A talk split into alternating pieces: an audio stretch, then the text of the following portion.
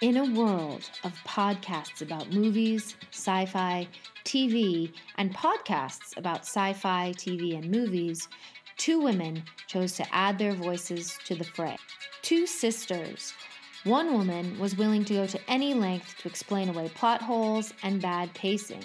I don't think, first of all, much like the entirety of this film, I don't think we're supposed to ask a lot of questions.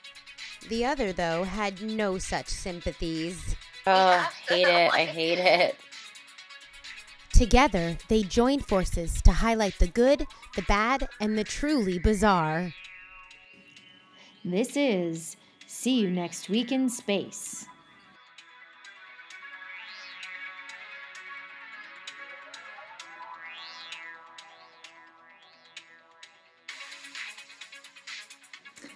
Now, this is something I don't believe we've ever spoken about before. Um, Amy, what do you know about holograms or holographic imagery?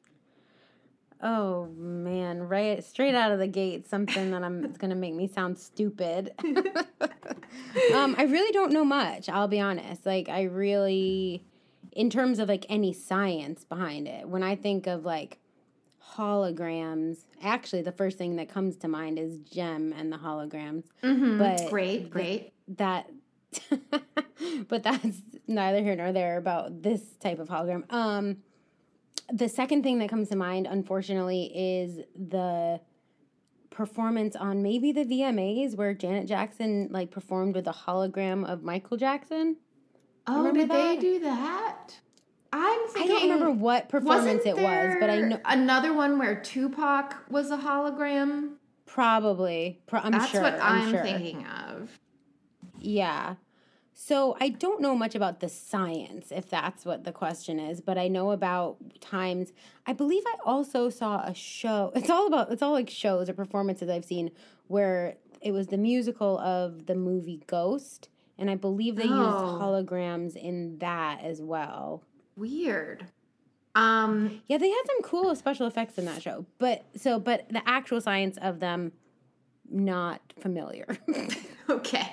Uh, no, I can't say that I am either. And weirdly, I didn't expect holography, which is what it's called, um, to turn out to be a thing in the show that we watched this week. Um, yeah. But so from what I have now gathered, because I've got good old Wikipedia up here, um, that like the the way holography works is that you have an object that then various um, laser beams are directed at the object and then reflected outward. So, like, um, I mean, this Wikipedia page is not super helpful um, because the object that they're showing is just like a cube. Um, Mm-hmm.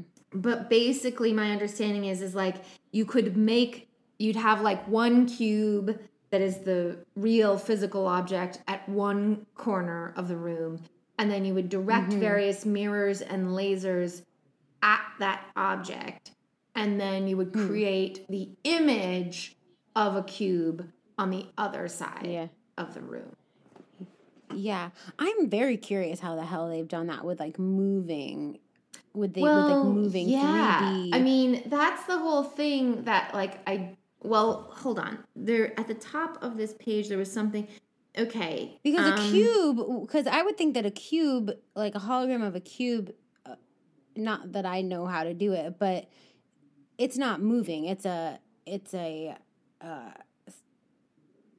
it's static, right? So Ah, that- so so here's the thing. So this is how things like the holodeck in Star Trek and these performances that you're talking about. I think this is like actually how they're working. So because when you think about that, it's like, well, if you don't you can't like project Michael Jackson apparently unless you have the physical Michael Jackson there. So like why, Right. why are you doing this hologram thing? But right. what we but these things that we've seen more recently are actually entirely computer generated so Mm-hmm. uh, what that means is that um, that kind of light source so i'm really explaining this badly but like the way so be in when you're using a physical object the way the hologram works is that you're pound, you're kind of bouncing light off of it from two different directions Yeah. and a computer Creating the 3D i- right 3D image. Yeah. right and so a computer can also mimic that idea of taking a physical object and then pointing two sources of light at it and mm-hmm, and so mm-hmm. the computer doesn't need the physical item anymore it you can program all of the things in and that's what Yeah. makes the hologram of these things that we're talking about Interesting. Now, why were they called Jem and the Holograms? that is a good they- question because they were real people yeah, I was like, were they holograms? I'm confused. I mean, it's No, a, I still stand by the was- fact that it's a fun name. It was because she had synergy through her earrings. And when she would press her earrings, she could speak to Synergy, which was like this supercomputer that her dad made before he mysteriously died. And Wait a second. Wait a second. Wait a second. wait a second. No, no, no. hold- I'm not going to make you explain that again because I ha- did not remember that. But is what you're what it sounds like to me is Jem and the Holograms is sci-fi. You're right. We probably could do Jem in the Hologram. Let's do it. we can. Okay, deal. Um, anyway, But so I think the holograms in that, and I guess now we'll find out for sure in some time, um, was that she could have synergy, like put, like, because Jem was a holographic image that was overlaid of the real person that she was, which I want to say her name was something weird like Jessa Oh. or something. okay. Well, I guess we'll deep dive into that when we Yeah. do that episode. But Yeah, we um, can't like uh we can't get bogged down in that right now because Yeah. I could ask a lot more questions. But what's Um, interesting? Oh, go ahead. No, no, no. That go ahead. What I was gonna say is so this show that we watched for this week, um, they have the physical item that they are also projecting into the sky. So this is pre-computer modeling type of hol- holography. uh, Yeah, that yeah, we're yeah. talking about here. So I know, guys. Hello, everyone. Welcome to See You Next Week in Space. I'm Sarah Walsh. I'm here with my sister and co-host Amy Walsh. I know you've been dying like this talk of holography by two real experts in physics. I know it's just like scintillating uh, for you guys. Um, but Amy, why don't you tell everyone what we're talking about this week? Yeah, so we're talking about an episode of The Six Million Dollar Man, which was a show that ran between 1974 and 1978. The specific episode we watched was Nightmare in the Sky, season 4, episode 2, and it aired on the 26th of September in 1976. Indeed. And so this, I think, con- like falls into our summer blockbuster series in the sense that the Six Million Dollar Man um, is a pretty beloved show. Um, and certainly was a big hit in the 70s. Um, it hasn't Yeah. maybe had as much staying power as that might suggest um, in the long Yeah. term.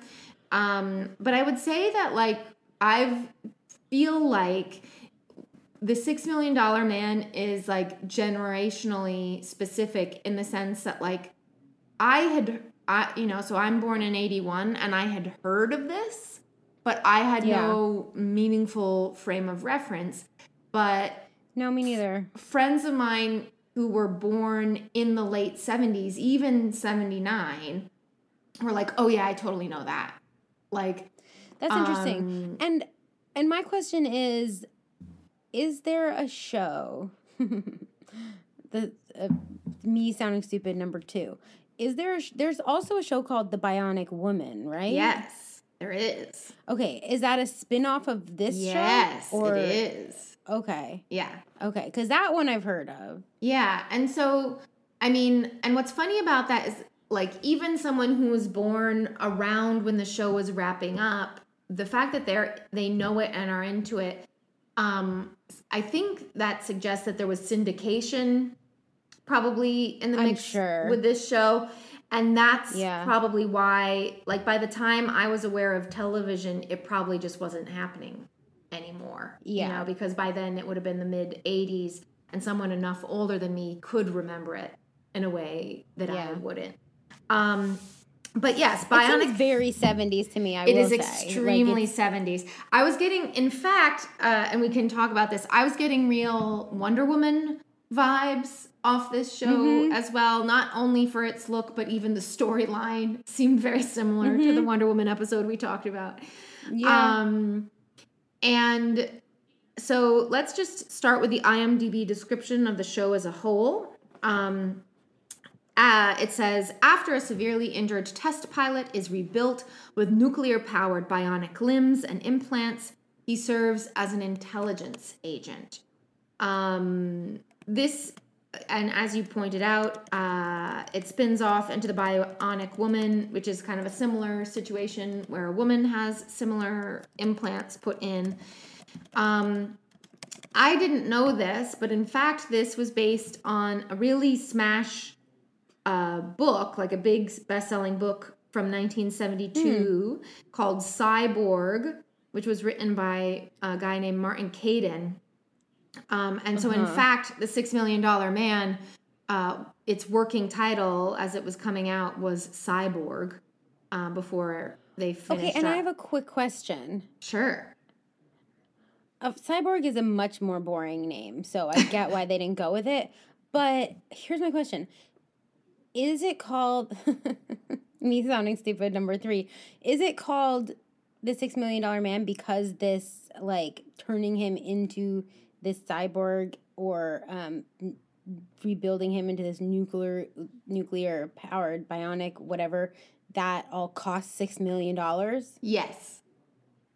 Okay. At the time, which I is, never knew that before. I never Yeah. like i've heard because I've heard of this show. I never even, I guess I never even questioned it. Like Yeah. why, why, like why is would it be called, that? that?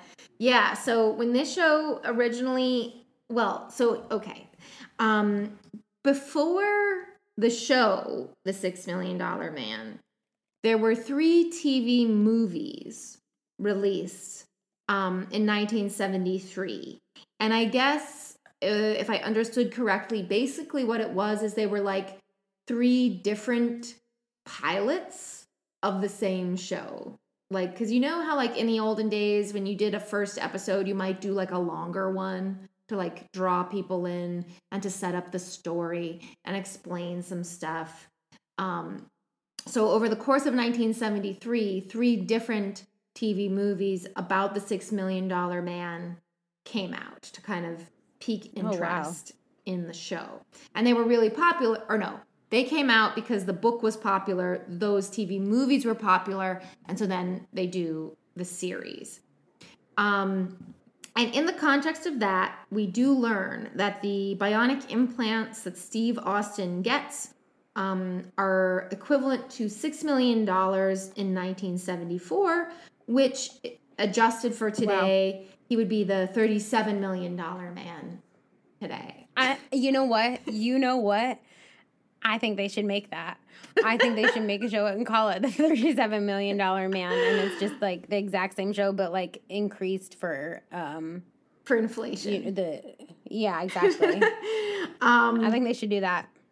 Yeah, no, I think it would. I mean, based on just when I've mentioned this week that I was talking about this, and like I said, there was some reactions that suggested there's a market for that. Um, I bet you there is because as we've learned, like nostalgia yeah, works. and no one wants to do like, a new idea. They they no, never. That's way too hard. Um, Too nobody hard. likes new ideas, but like, and they've really hit the nostalgia for like I feel like the millennials. Like they've done, Yeah. they've done reboots of lots of our our shit, right? But I feel like maybe they haven't gone as hard for some of the like what what's what's the generation that was born in the seventies? Gen X. Gen X. They haven't done as much for them. So give uh, throw them a bone. I mean, ironically, Gen X people would be like, "How dare you make something for me? um, I don't like to be seen in this way." Um, but no, I really think that's like a thing.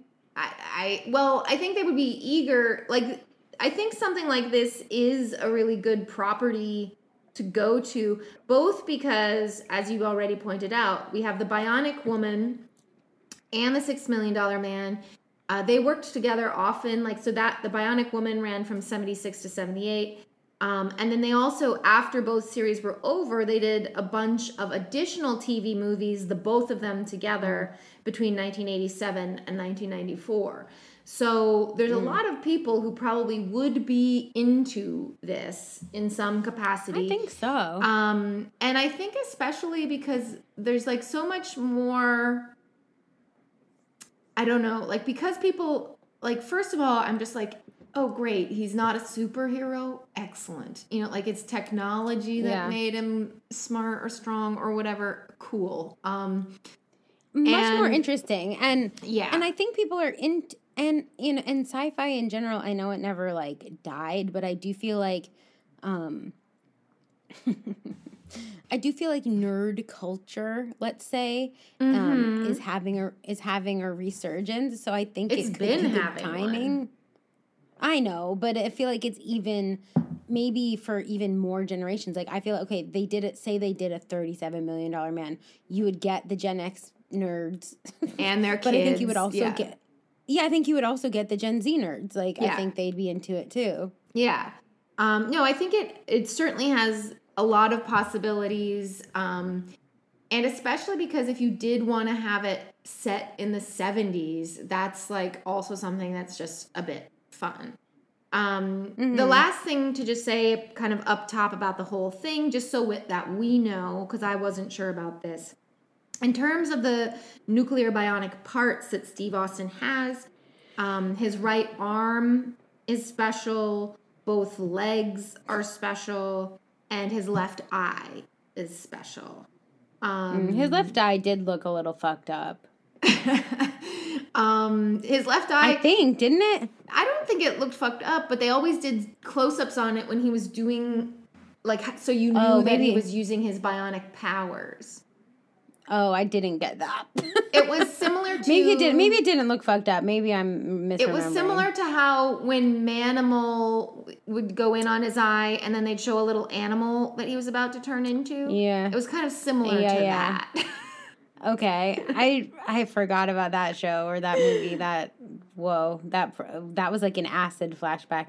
Um, that checks out. That I didn't. I guess I do remember them closing up on his eye. Now that you say it, but I guess Yeah. I didn't quite put together what was happening. And we shall. One of the things I do want to talk about is so he's got all these bionic parts, but then the things he does in this particular episode don't seem super impressive most I- of the time. I am so glad you said that because I will admit, as is usually the case, no one's surprised. I was a bit distracted watching this for technical eh, reasons, but also I didn't follow a lot of what was happening, and I was I was sometimes being like in my head, I was like, I know this. Okay, he's supposed to be special in some type of way, but I didn't quite gather how. Like, Yeah. I feel I like I'm remembering a part where he sort of puts a plane back together. Right. But, that's like- the mo- and that's the most impressive thing that he does, in my opinion. Yeah. Um, Yeah. In terms I of guess- like I guess so, but I can't- his bionic implants. I can't remember what else he does. That's like the one part that's sticking out in my memory. But other than that, like, I don't recall much that he does that's that special. And that's and again, that's why it's kind of fun and funny to think about how things worked. You know, I guess now almost 50 years ago when the show began, um, Mm-hmm. because I presume for a 1970s audience, what he was doing was probably impressive enough. Um, but Sure, and they also probably they couldn't do certain types of. Now it would probably be. I'm sure the thirty-seven million dollar man would be ridiculous in the things that he could do, and there'd be like crazy, uh, you know, uh, effects and all of that, Right. and they probably couldn't afford all of that, or they didn't Right. have all of that back in the seventies. Yeah. Um, so we'll talk more about that as we go through some of the kind of supposedly impressive things that he does. um, so we begin, of course, in the cast. Uh, there aren't many people we really need to know in this episode, which is nice, and I think that's probably my guess is that's probably how it works every time. Um, Because if you like, if you really have an ensemble cast, that's quite expensive. Um, so we don't really want to do that. Uh, we have the titular Six Million Dollar Man is Colonel Steve Austin, played by Wait a second, I'm so sorry. Can I? I have a real quick question. yeah, Isn't there, isn't there a WWE wrestler called Stone Cold Steve Austin? correct. Is that after this? That's a very good. Let's let's look up good old Stone Cold. Stone Cold Steve. Because I was just like, and the whole time we've been saying Steve Austin, I'm like, where have I heard that before? yeah. Um, That'd be funny because I guess like Bionic, like that would kind of work for WWE, right? Yeah. So hold on. Let's see here. Um so, okay. Um the Stone Cold is a separate development, but the Steve Austin Okay. part um does seem to be probably inspired by um this character because the guy That's so funny. is Steven James Anderson. Um, so he he was Oh, already. Steve, um, but I presume he chose Steve Austin rather than Steve Anderson because of its resonance with being the Six Million Dollar Man. That's funny. Um, that's I really just funny. because he was born in '64, so he would have been the ideal Oh, totally. generation. Oh, that's so um, funny. to It, bet, he, enjoy that must that. be. Yeah, I mean, it doesn't funny. specifically. Oh, he's from Austin, Texas, as well. Oh, maybe it's that then. Well, I feel. I maybe it's both. You think it's both? I feel like it's got to be both. Um. Okay. Okay. Anyway, that just that's what came to mind when he said Steve Austin. Yeah. No. I and, and that's right. I mean. Um. And. The, oh wait. Hold on. I don't know the character. Like I don't I don't know enough about like his the character of Stone Cold Steve Austin. Like if it has Oh. anything to do with the, Apparently, um, no, he didn't pick this. This was um, he was renamed Steve Austin by a booker that was having trouble distinguishing him from somebody else. So it probably was just because he was from Austin, oh like Steve from Austin. Yeah. that's funny. Well, now we that's know. That's interesting. Well, he should say that. He should say that it's because of this Yeah, show. I would. That's. I think I would say that if I were like, uh, if it came to, down to Not me. just Steve from Austin. That's Yeah, more that's lame. stupid. Um, but ironically, Lee Majors is also from Texas. So just so we know. Really Yeah. Um, interesting. so Lee Majors plays Steve Austin. In this episode, he was 37.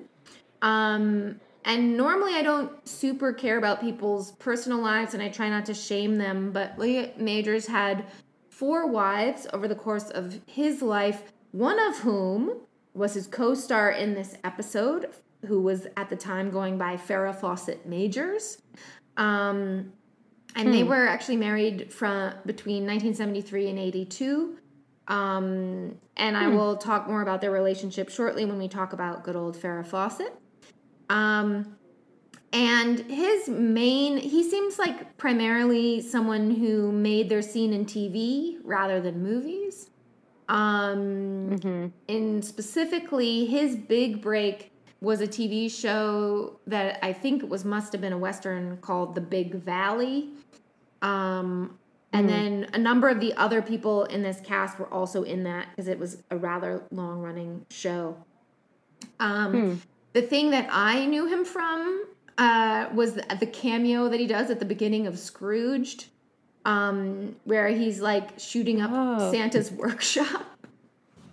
Oh my god! Wait, I've seen that movie and I can't remember that part. This That's is funny. This is a part that, like, though I have watched Scrooge many a Christmas for many a year, that op- like cold open hasn't stuck in my brain until relatively recently. Um, That's funny. and so he's in that. Um, and then his kind of because by now he's getting older, so his kind of roles he stays in TV again, like working regularly right up until about 2000, and then things start to slow down a bit. Um, but he's still got stuff in the pipeline, so he seems like he's maybe someone who wants to keep going until they really can't anymore. Um, so maybe he does have some sort of bionic energy in him that's gonna Maybe he's really bionic. I know. Um, the next character is his boss, I guess. I wasn't totally sure of the relationship between these two people, but the character's name is Oscar Goldman, and that's played by a 50 year old Richard Anderson. Um, again, much like um, Lee Majors, this is a guy who's been around for a long time. Uh, lots of TV work in particular. Um, he also appeared in a couple episodes of The Big Valley. Um, he was in a TV movie, which I think, if I remember correctly, was vaguely inspirational to Dan Aykroyd. The TV movie was called Ghost Breakers. Um, yeah. And then he was also he played the same character that he is in this show in the Bionic Woman as well. Uh, Okay. Because I think what it is is that Oscar is in charge of like a secret American intelligence agency that Steve Austin and the Bionic Woman, whose real name I can't remember now, both work for. Um, will also, I mean, the person who really I think I recognized immediately and was excited because I didn't totally realize she was in this episode um, is Farrah Fawcett, who was 29 when this She's episode the only came one I out. recognize. Yeah, and Yeah. she plays a character named Major Kelly Wood. Um, so I I didn't realize that Farrah Fawcett she is also a Texas girl. She graduated from UT Austin with a degree in microbiology. Um, That I definitely didn't know. Good yeah, for her. Yeah, um, but she she did that, but she only ever wanted to be an actress, so I guess it worked out. Um, and she was doing that uh, throughout kind of the '60s and having decent success, I would say. Like, um, but then she went on a blind date with Lee Majors in 1968 that was arranged by their respective publicists. Um, That's weird. But I okay. know. I know. I'm like, what a world where like you have a publicist. I was like, first of all, I don't even think people really arrange blind dates much anymore, which is maybe a good thing. I don't know. Um, but It does seem like in the age of technology, it's just like very hard to make that happen. Well, then I guess you could say you're going on a blind date every time you use an app or something. like, Well, yeah, well, right, and you are basically, but you have like some information, right? Yeah. And if like if I were ever set up on a blind date, I wouldn't be. But if I ever was, and I'd be like, "Well, tell me their name." Obviously, Well, yeah, you I get- would Goo- it's not I like- Google them. It's not literally like your publicist says, go to this place, you'll meet a stranger there. like, Well, I know, I know that's what I'm saying, but like, but even, but like in 1970, whatever, you couldn't Google this person. no, no, you wouldn't have that information at all. Um, but apparently, But yes, you would say you would have hopefully have their name. you would have their name and some kind of description of them, presumably. I guess. Like, um, but this in this case, it must have gone well because that was in 1968, and they got married in 1973. Um, and then unfortunately, though, so she's at this point when she's in this episode, she is not yet a Charlie's Angel, um, but she would be soon. And I think Charlie's Angels comes out in 77. I think that's right. Um, and she, of course, is one of the breakout stars of that show. Um, and when that happens, as is often the case with, um, you know, marriages between celebrities, it seems to be, um, when she started having really great success, their marriage started to falter a bit. Um, and That's too I, bad. I mean, it does seem to happen a lot, and I and I know that like anecdotally, it seems to be like when the woman has success and the man fails, like that's. Um, and I mean, it's not like he was failing; like he was doing fine. No, when you're when you're at diff- I think when you're I think it's like when you're at different, even, uh, just like different points in a career, right? Because like Right. any, most all careers, especially in show business, like you you Yeah, have or- a peak, yeah. and then you know valleys and stuff, but also, you know, I think, I don't know. I mean, I am, I would love to talk to like a therapist to the stars and be like, how come so many of them get divorced yeah, this is like a problem But I think- yeah, But I think it's just like the nature of like that job is super stressful. There's lots of things about it that It doesn't make for connote difficulties in a- like yeah. There's lot and you know there's there's you're meeting lots of people all the time that could pique interest or could like play in. I'm not saying that everybody cheats, but like Right. it could play into some issues of insecurity and stuff. So I think the ones that I know nothing, but the ones that make it work, I think, are ones who like have like deeply good communication skills or something. Oh, yeah, that sure. like, or just like different, more realistic expectations for what like the ebbs and flows of life are. I, know. mean, I think as well, like, you know, so by the time she was hitting it big, big with Charlie's Angels, she was like in her early 30s.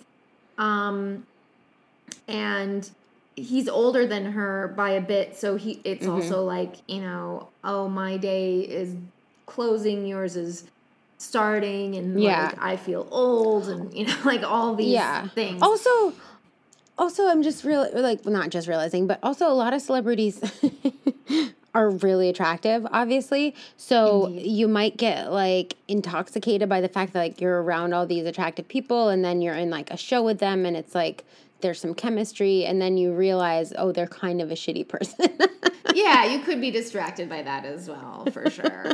I was just surprised though because as much as I remember her being like this big bombshell from Charlie's Angels and it was like such this big deal, she was only ever in 29 episodes of the whole show. So she was she was there for like a season and a bit.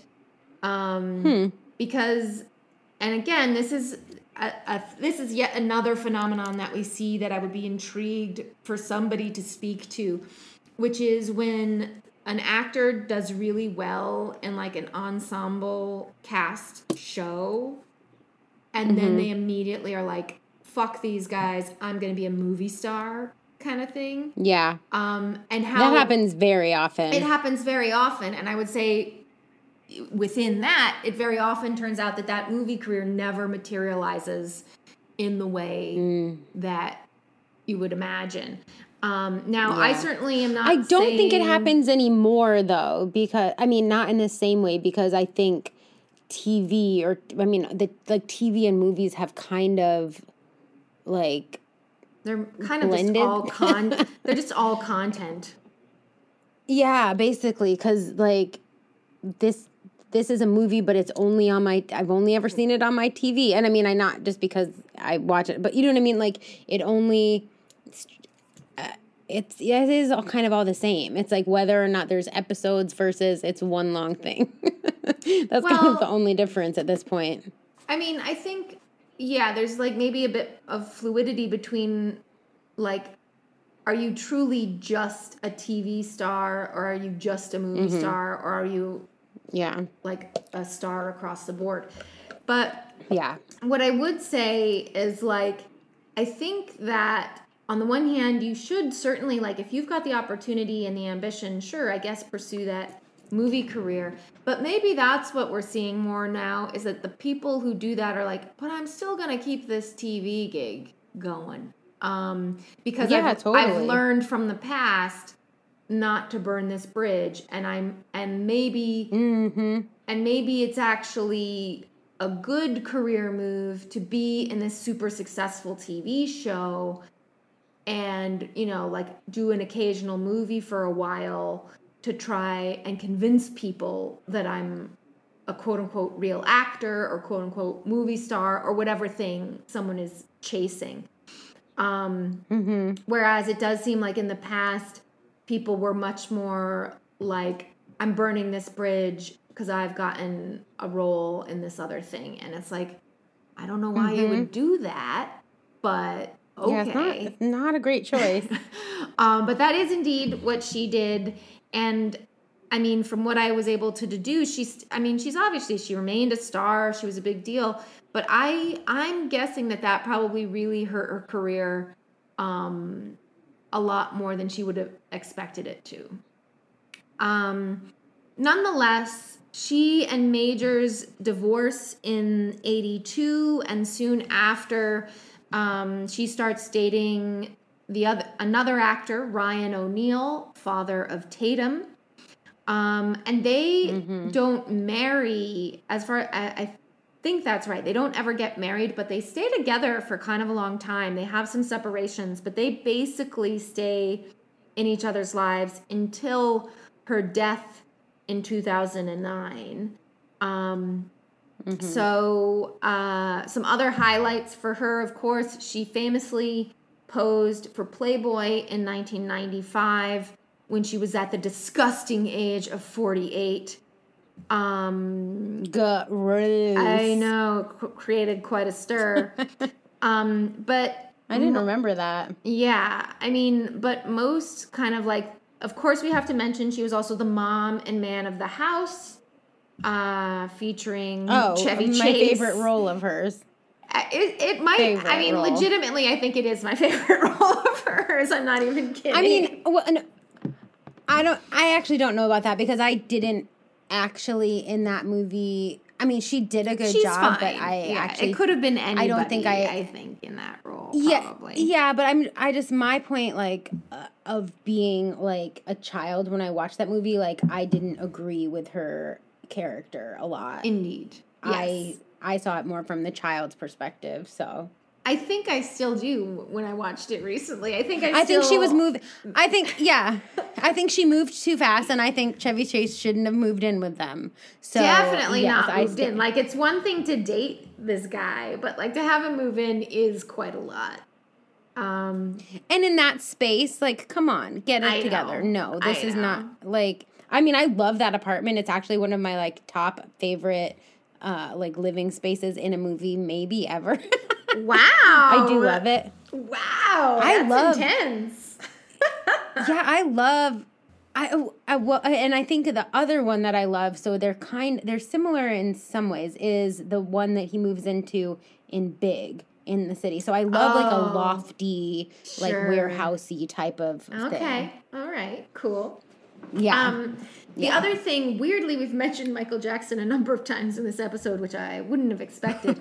um, the other thing, of course, is like when Farrah Fawcett died, like there had been this big build up to her death because she uh, got anal cancer in 2006 and was quite public about it. I, she even did like a documentary series about it. Um, So everyone was kind of primed for her death.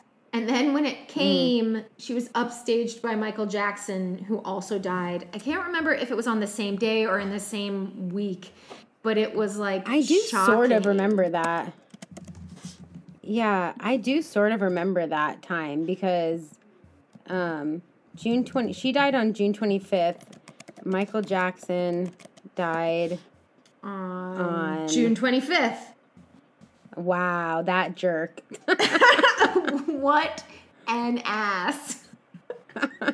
I mean, just couldn't let the woman have her own death day. Even one day, not even one Not even one day. Mm. was hers to have. No, I mean, that is, I feel like I'm going to remember that. And that's like something that I've heard on different podcasts where the podcasters are our age. They talk about like if you want to talk about being upstaged, you can just say like Michael Jackson, Farrah Fawcett, and people of a certain age are like, "Fuck yes!" remember that.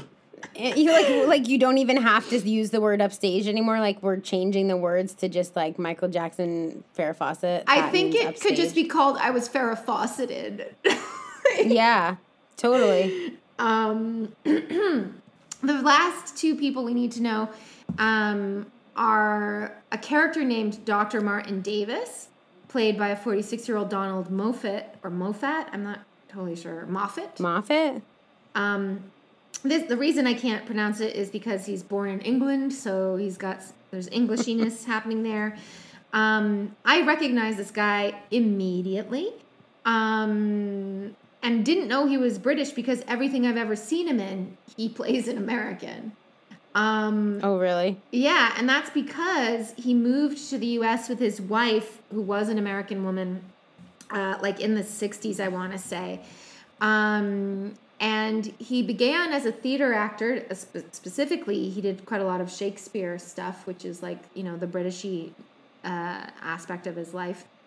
Um, and then he went into much like quite a lot, pretty much everyone in this cast, uh, made so, like a shocking amount of TV stuff um, throughout the 60s and 70s, including a TV movie called The Devil and Miss Sarah um, from 1971. And I'm curious to know what that's all about. um, but the things that I probably recognized him from the most were he was one of the characters in The Thing, he was one of the guys there, and um, he played Steve Martin's dad in House Sitter. Oh, okay, okay, okay. Yeah, I, I didn't know who you were talking about until you said that part. Yeah, yeah, that guy.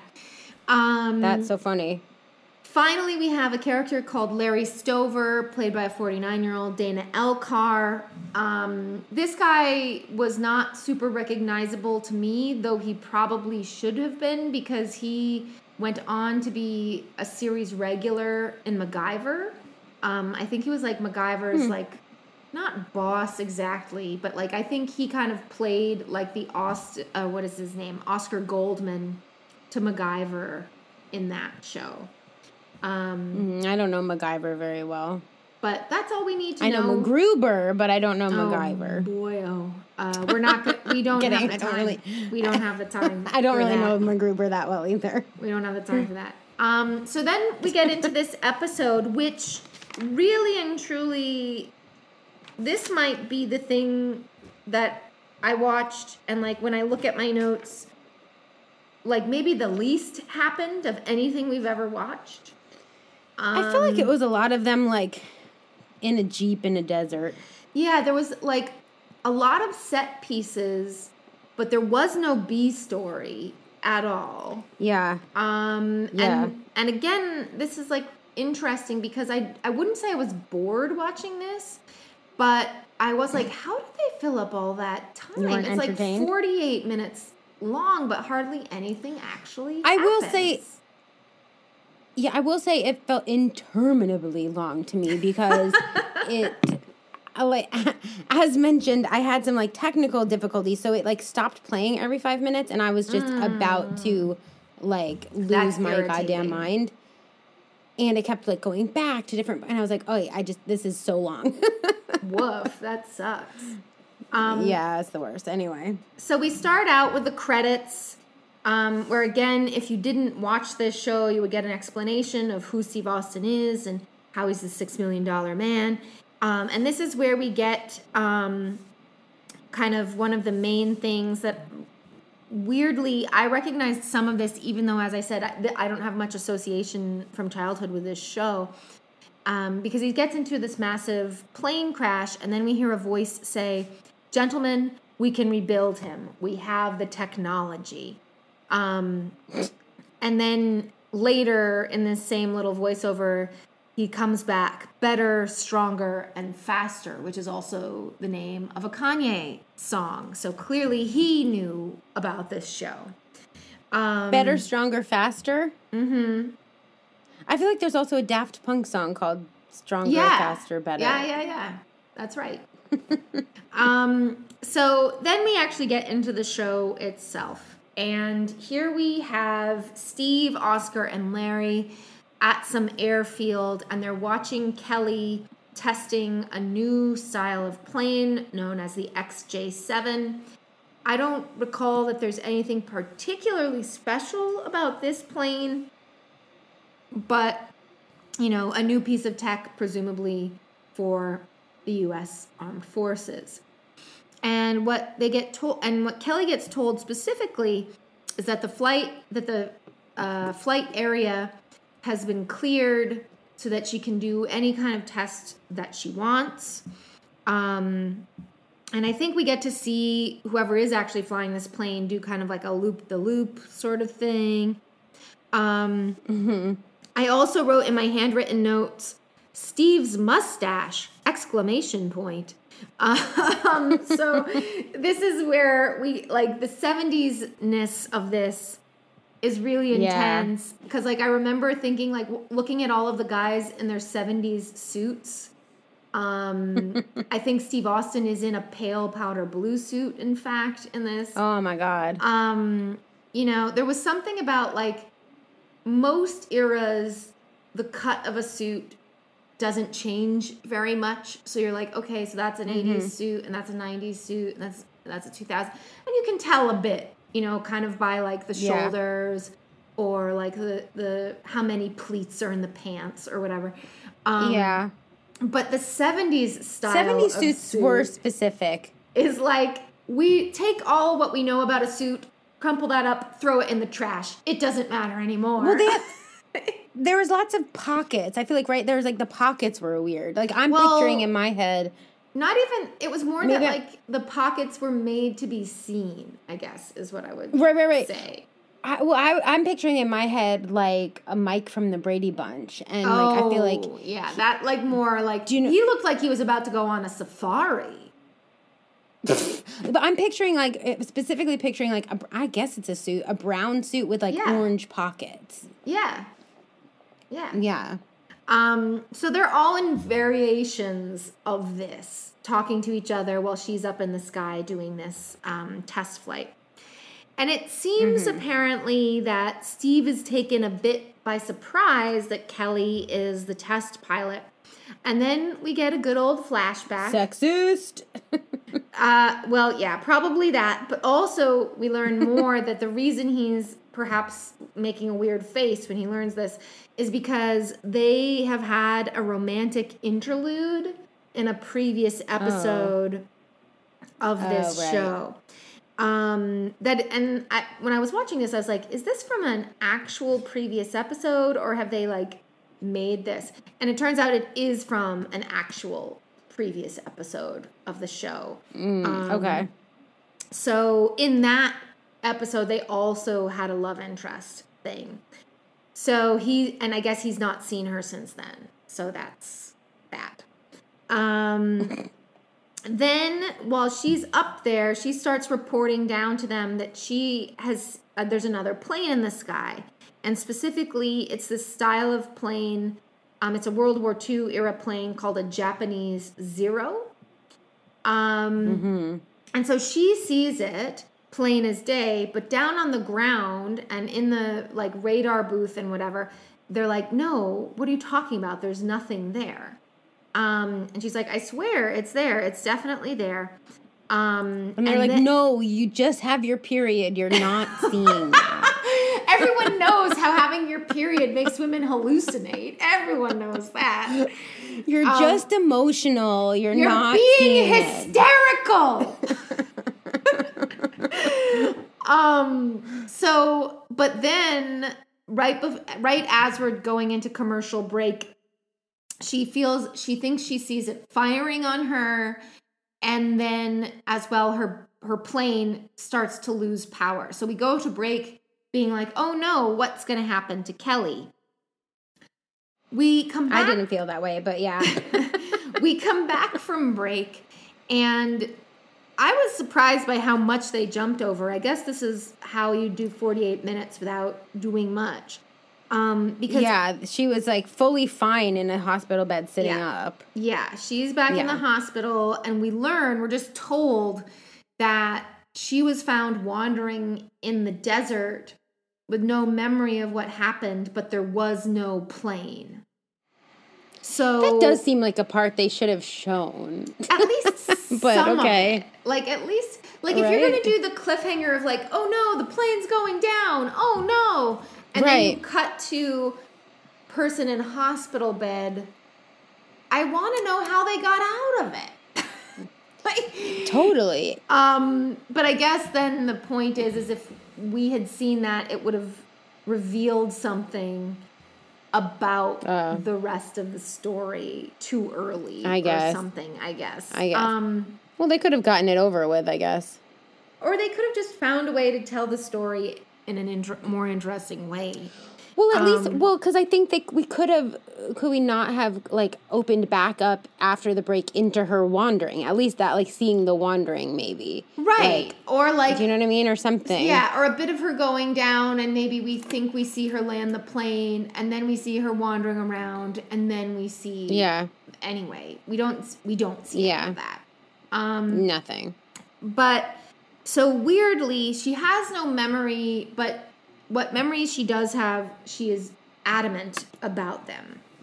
Um, I was waiting for her to say the phrase of all crazy people everywhere, which is, I know what I saw. Like, I was waiting for that. It didn't come. I was a bit disappointed that it didn't.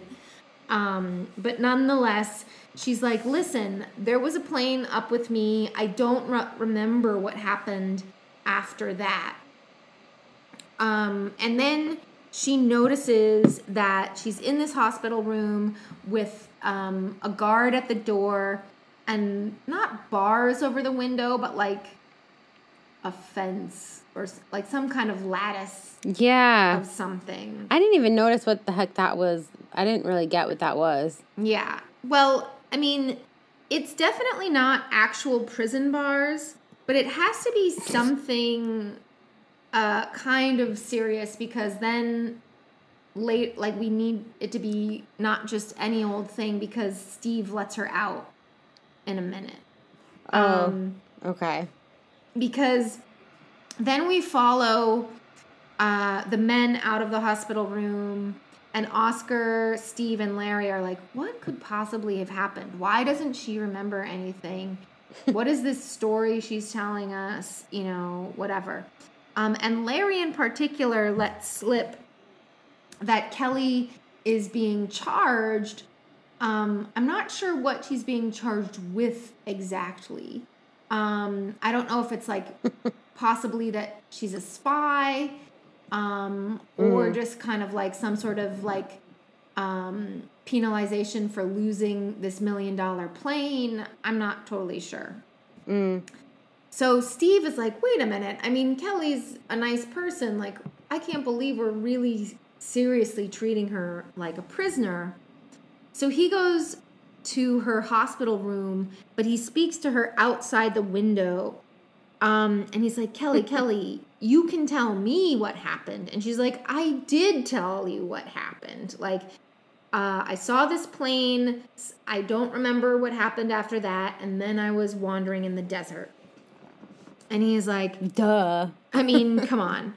Um, and then she, I, I can't remember if this is when she starts saying this or not, but there's the theme for her is that she has to figure out for herself uh, what happened to her memory and what happened to the plane. The memory is for her own edification. The plane is to save her career as a pilot. Um, And so she's like, but now I can't do anything because I'm cooped up in basically in this hospital prison cell situation. Oh my god. Let me the fuck tell you. Hospital prison sounds, like bad. sounds real bad. that's that is worse than a hospital alone or a prison alone. Hospital prison well, I was gonna say we should do a show called Hospital Prison, and it should be, be like a horror show. But then I realized I think American Horror Story already did it when they did Asylum. I guess that's kind of what an asylum is, right? As a I hospital think prison. so. I guess so. Yeah, but I think more specifically, like.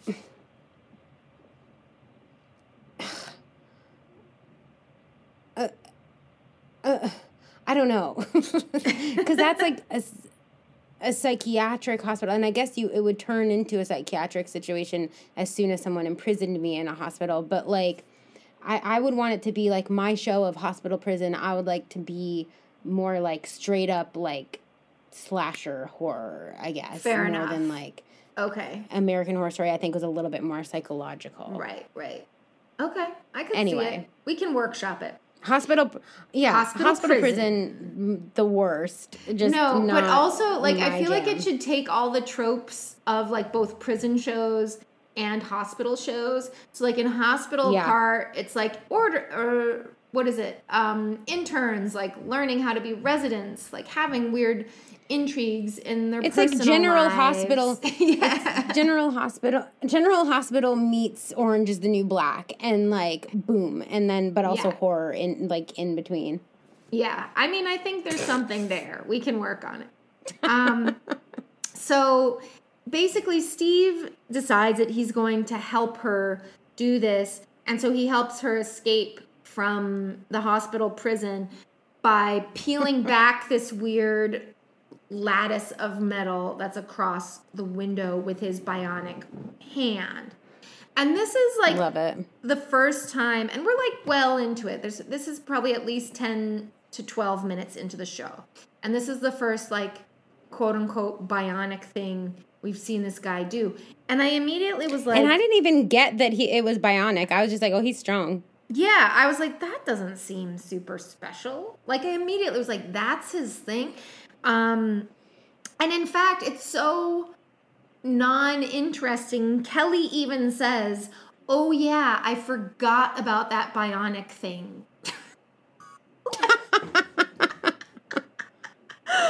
Well, um so she says it was easy to forget he was like how could you forget and she's like it was pretty easy actually and i was like wait what it's pretty easy because like your powers kind of suck. Your powers just seem like you're just a really strong, normal human being and not a bionic Basically, like you just like work out a lot. Yeah. um because he so he pulls back that thing, she climbs out of the window.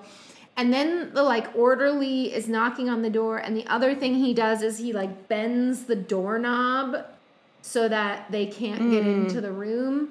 Again, pretty yes, you would have to be strong to do that. I'm not sure a nuclear bionic implant is necessary for that. I, yeah. I, to I feel like. I see that in like other things where know. like yeah. Um, so then, once they've escaped and done a nice costume change so that they can be in desert wear, um, they're driving around in a Jeep near where Kelly was found wandering around. And I think they're hoping it jogs her memory in order to find this plane. What does happen, though, unfortunately, is that Kelly and Steve like separate, and while Kelly's walking around, she sees what she believes to be an apparition of Dr. Martin Davis. And he identifies himself as Dr. Martin Davis. And he says, I died here, and disappears. That would be unnerving. It would be indeed. Um, and so then we get another commercial break. And when we come back, Kelly and Steve have reunited. And Kelly is freaking out. She's like, I think maybe you guys were right when you said I was hysterical and hallucinating because I just saw a man appear out of nowhere and tell me his name and that he died here. And Steve is like, that's very strange because apparently Steve knows who this Dr. Martin Davis guy is. But he's like, but you don't know him. And she's like, of course I don't know him. Like, duh. Um, so they radio back to Oscar about this incident. And apparently it's enough. I'm not sure proof is quite the right word. Um, but it's enough of something for Oscar to be like, okay, something weird is happening. Uh, I like give you permission to continue to investigate with the escaped prisoner. Um, and then we follow like that radio call onto Oscar's side, and he's sitting in an old 1970s limo on an old 1970s quote unquote car phone, um, which which was great, you know. And of course, I was remembering. I was like, oh yeah, remember when like having a car phone was like the height of wealth and like status. And, And, I remember. Yeah, totally.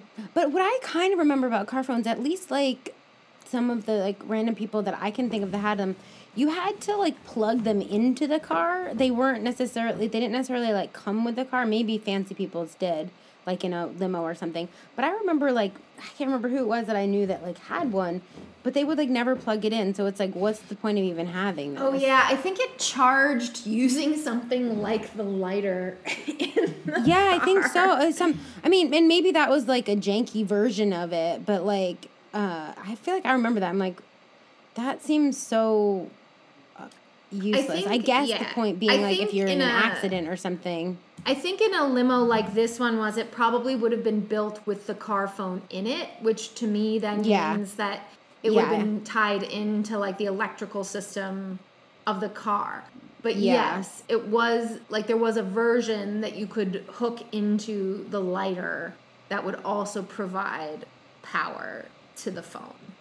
Um, so he's there and he's like sitting again you see this a lot in like both 70s and 80s uh movies and tv which i i feel like i don't see these shots anymore. Like he's sitting in this limo talking on his car phone with the window open and we're looking at him through the window. Like the shot is such so that so we can see the exterior of the limo. It's open window. This person sitting and to like have somebody's profile be in the window of the limo they would be sitting forward so they can be seen like right. i just was like what is this That's This- weird. um, but the point is so that then at the other window, Larry can pop his head up and be like, wait, you were just talking to this person who's escaped and you didn't have them turn them back in? Like, where is she? And Oscar's like, no, no, don't worry about it. I gave them permission to do some investigating. And Larry's like, do you think that's a good idea? Um, And it's like, look, you already did it. Yeah, can't do much about it now. Um, when we return to the desert, it does seem as though Kelly's memory is slowly returning. In the meantime, we as the audience finally get a reveal of a secret airbase where this man who we thought was simply an apparition turns out to be very, very real. Um, Dr. Martin Davis. Unless we're all hallucinating. Oh my God, no! Twilight Zone. It was the 70s. They weren't going to do like multiple twists in one episode. Yeah, I guess Um, not. So at the secret airbase, Davis is clearly like in charge of what all is going on there, but he also clearly has some mysterious boss with whom he's in communication. And the boss is saying, um, get ready. People are looking for you, um, and you need to stop them. And what? So Davis is like, okay, great, talk later. And then we see that this particular uh talk later, love you, bye. That just that just that just seems like such a funny response to like these people these people are doing this thing and they need to be stopped. Okay, coolio. Um, you know, check in tomorrow. you got it. Um so but so this particular airbase, this is when we see that all throughout this seemingly abandoned desert area, they have all kinds of cameras set up to watch. So they're watching Kelly and Steve drive up in their Jeep. They also have a bunch of lasers positioned all throughout this area. So they use the laser to kill the car's battery and the radio. So Kelly and Steve are bitches. stranded. Yeah, it's a bummer. And when they're so stranded, uh, the then even to add like insult to injury, some snipers show up. God, they are in they are having bad luck. I know, and that so this the thing is, well, I'll finish this thought before I say the next thing. So then the snipers um, shoot at them, shoot at the car. They of course hit the gas tank. the car explodes. Kelly and Steve are thrown to the ground. And Steve says, just lay here, play dead until the snipers leave. And so that's what happens. The snipers leave thinking that they've killed the two of them. Now, the thing of course is is that this sniper thing was overkill. Because if they had just like made the car stop working, then there would have been two people wandering the desert or or maybe they wouldn't even bother to wander the desert. Maybe they just be like, "Oh, we've got to deal with this car problem now. Let's go back." But as soon as you send snipers to kill someone, typically if the person survives, they're like, "Why was that area so heavily guarded? Why wasn't I allowed to be there?" Um Mm-hmm. and so this is precisely what happens. They decide that they're going to continue forward because they must be on to something.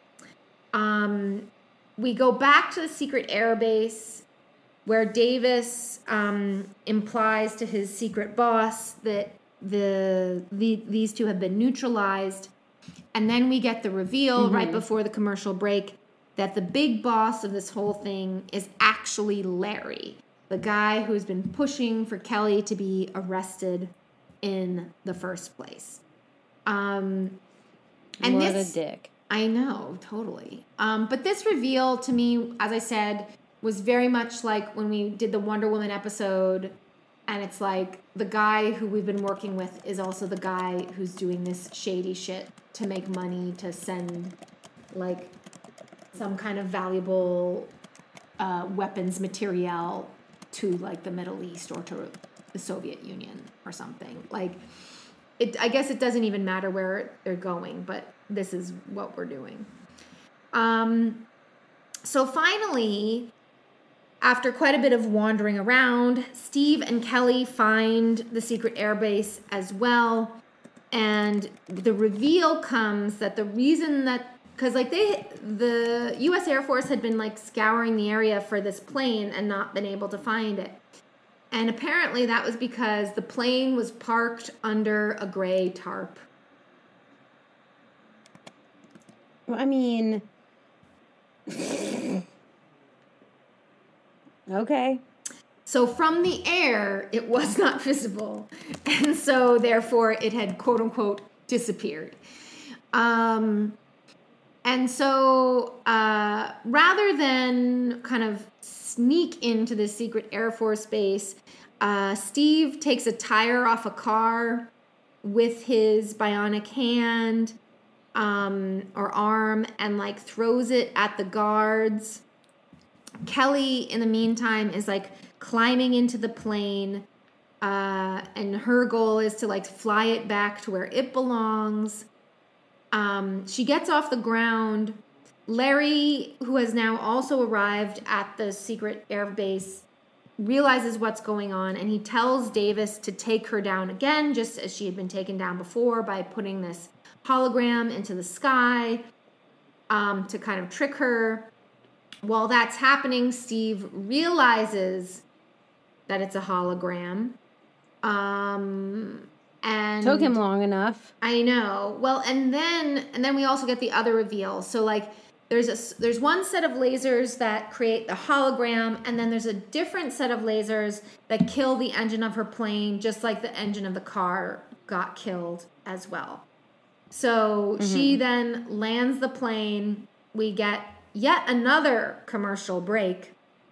And when we come back, um, Steve and Kelly are tied up in the like base of operations, like radio room. Um, and Davis and Larry reveal their plan that they had stolen this test plane to sell to someone. Like they, there is no discussion of who is getting this plane. Um, I wondered myself if it's just because it's the 70s, are we just meant to assume it's the Soviets?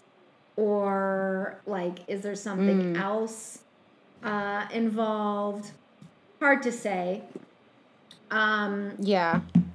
but then uh and it actually the way um so they get that those reveals. It's revealed that they're selling this plane. That's why they've done this in the first place to sell to steal the plane, to sell the plane. Um, and now I'm remembering. I think maybe one of the appeals of this plane is that um, it can be broken down and put together really quickly with very few um, like people needed. I feel like I remember they say that at the beginning, which is perhaps the reason why they want to steal this thing. Um, Mm. So, needless to say, Kelly and Steve get um, captured by the bad guys briefly.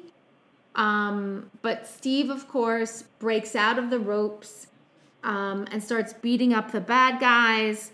Um, for some reason, this is done in slow motion, which I'm not really sure Yeah. why that's there. Um, maybe just to make it look cooler or more Mm. bionicle in some way like because they also play a funny there's like a musical riff that happens when steve is using his bionic powers um and that's also happening here because like otherwise you'd be like this is just a guy beating up some other guys this doesn't look special at all like Right. Right. um, so they like they managed to escape, but then of course this plane has been broken down into pieces to be shipped to wherever it's going.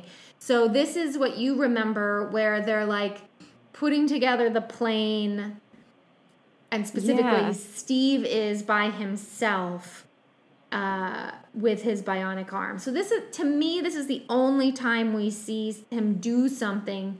Well, I guess when he threw the tire at people that maybe counted as well. But like I forgot. Yeah. In truth, this is the first time we're seeing him do something that like not an a very strong human could do, like with time and Right. practice Right. um, because he's lifting all of these panels of the plane to put them together while Kelly is doing like the smaller detail stuff, I guess, of like setting everything up. So again, um, we're in a situation where now that the plans have been foiled, Larry disappears off in his Japanese Zero plane. So that's what I was talking about before about the holography of this. They had a real Japanese plane that they were using to project the image of the Japanese plane. mm-hmm. So he get he's in that. He's flying away, trying to escape.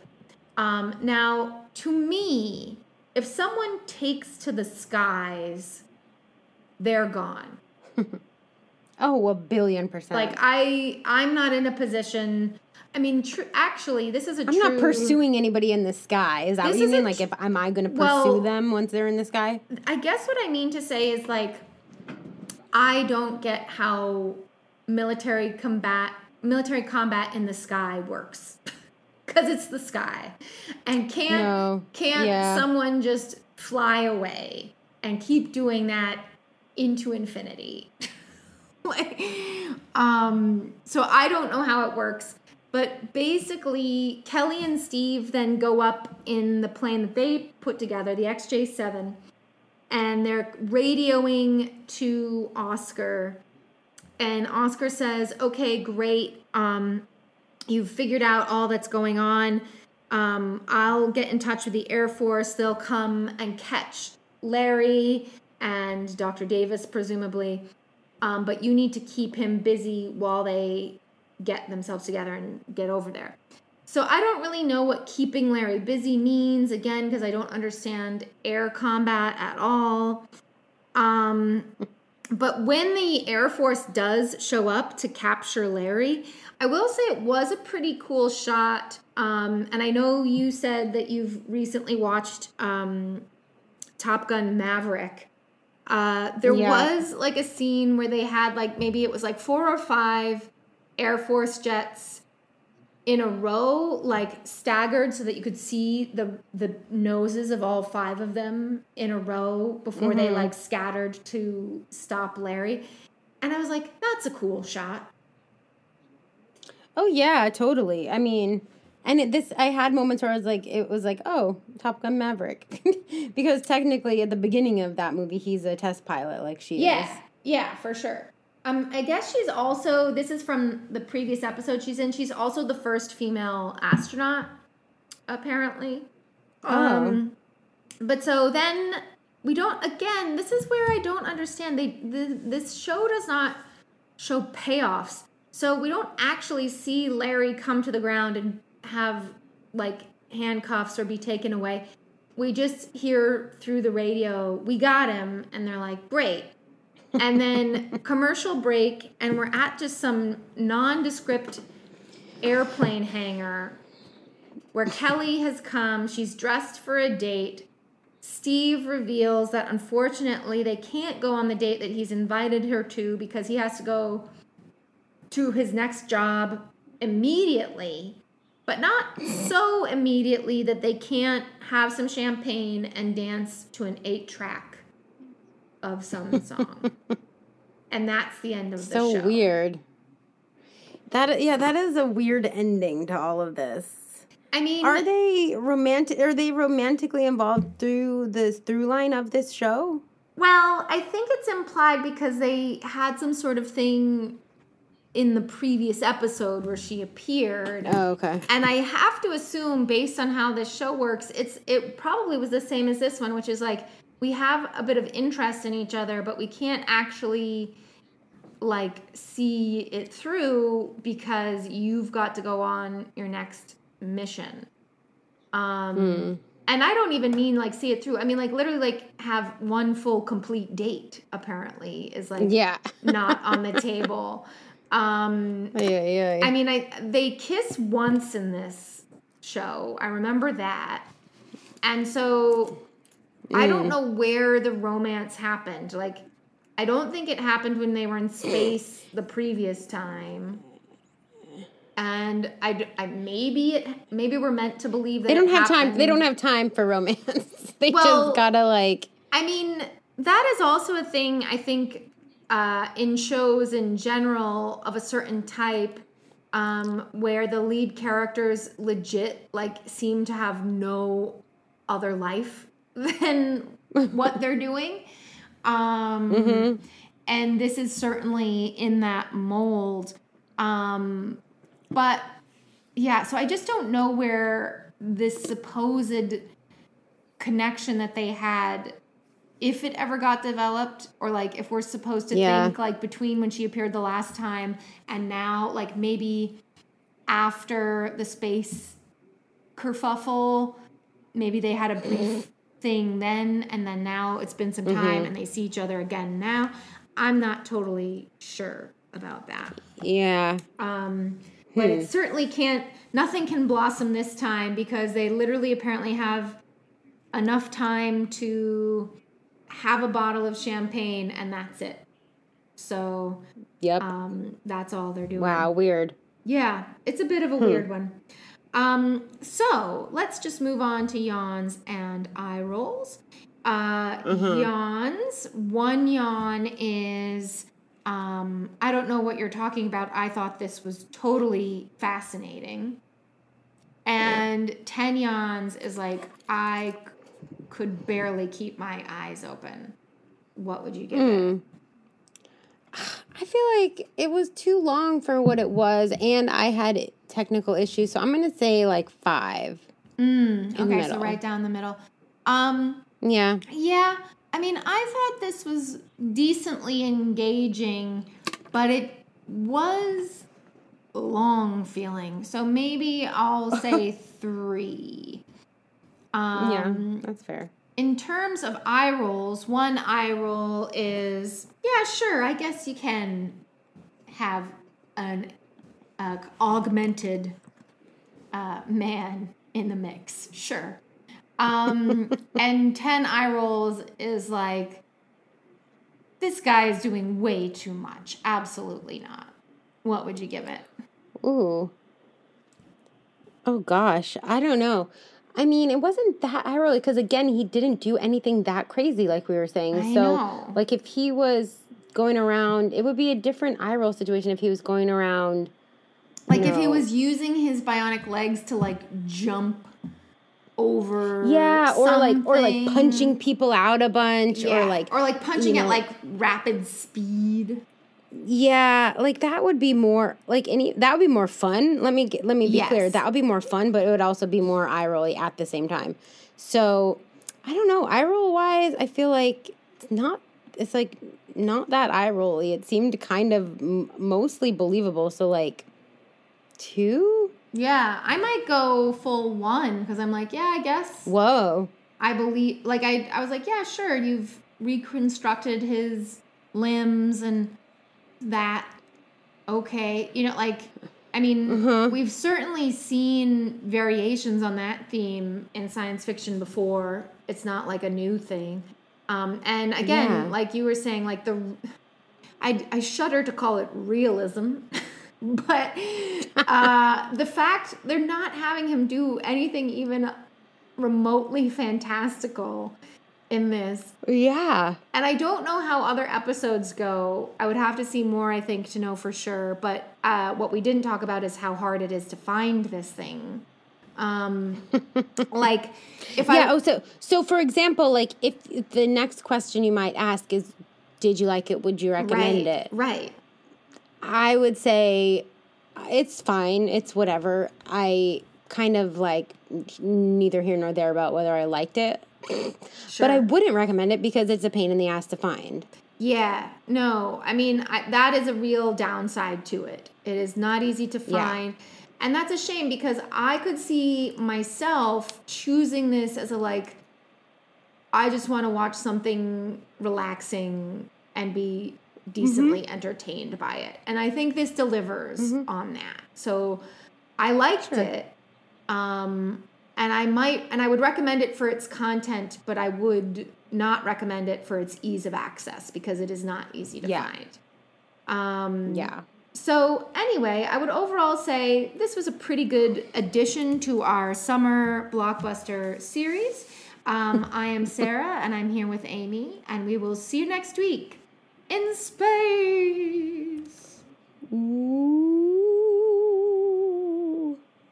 Thank you so much for listening to this week's episode of See You Next Week in Space. This is a production by Amy and Sarah Walsh with artwork provided by Riley Brown.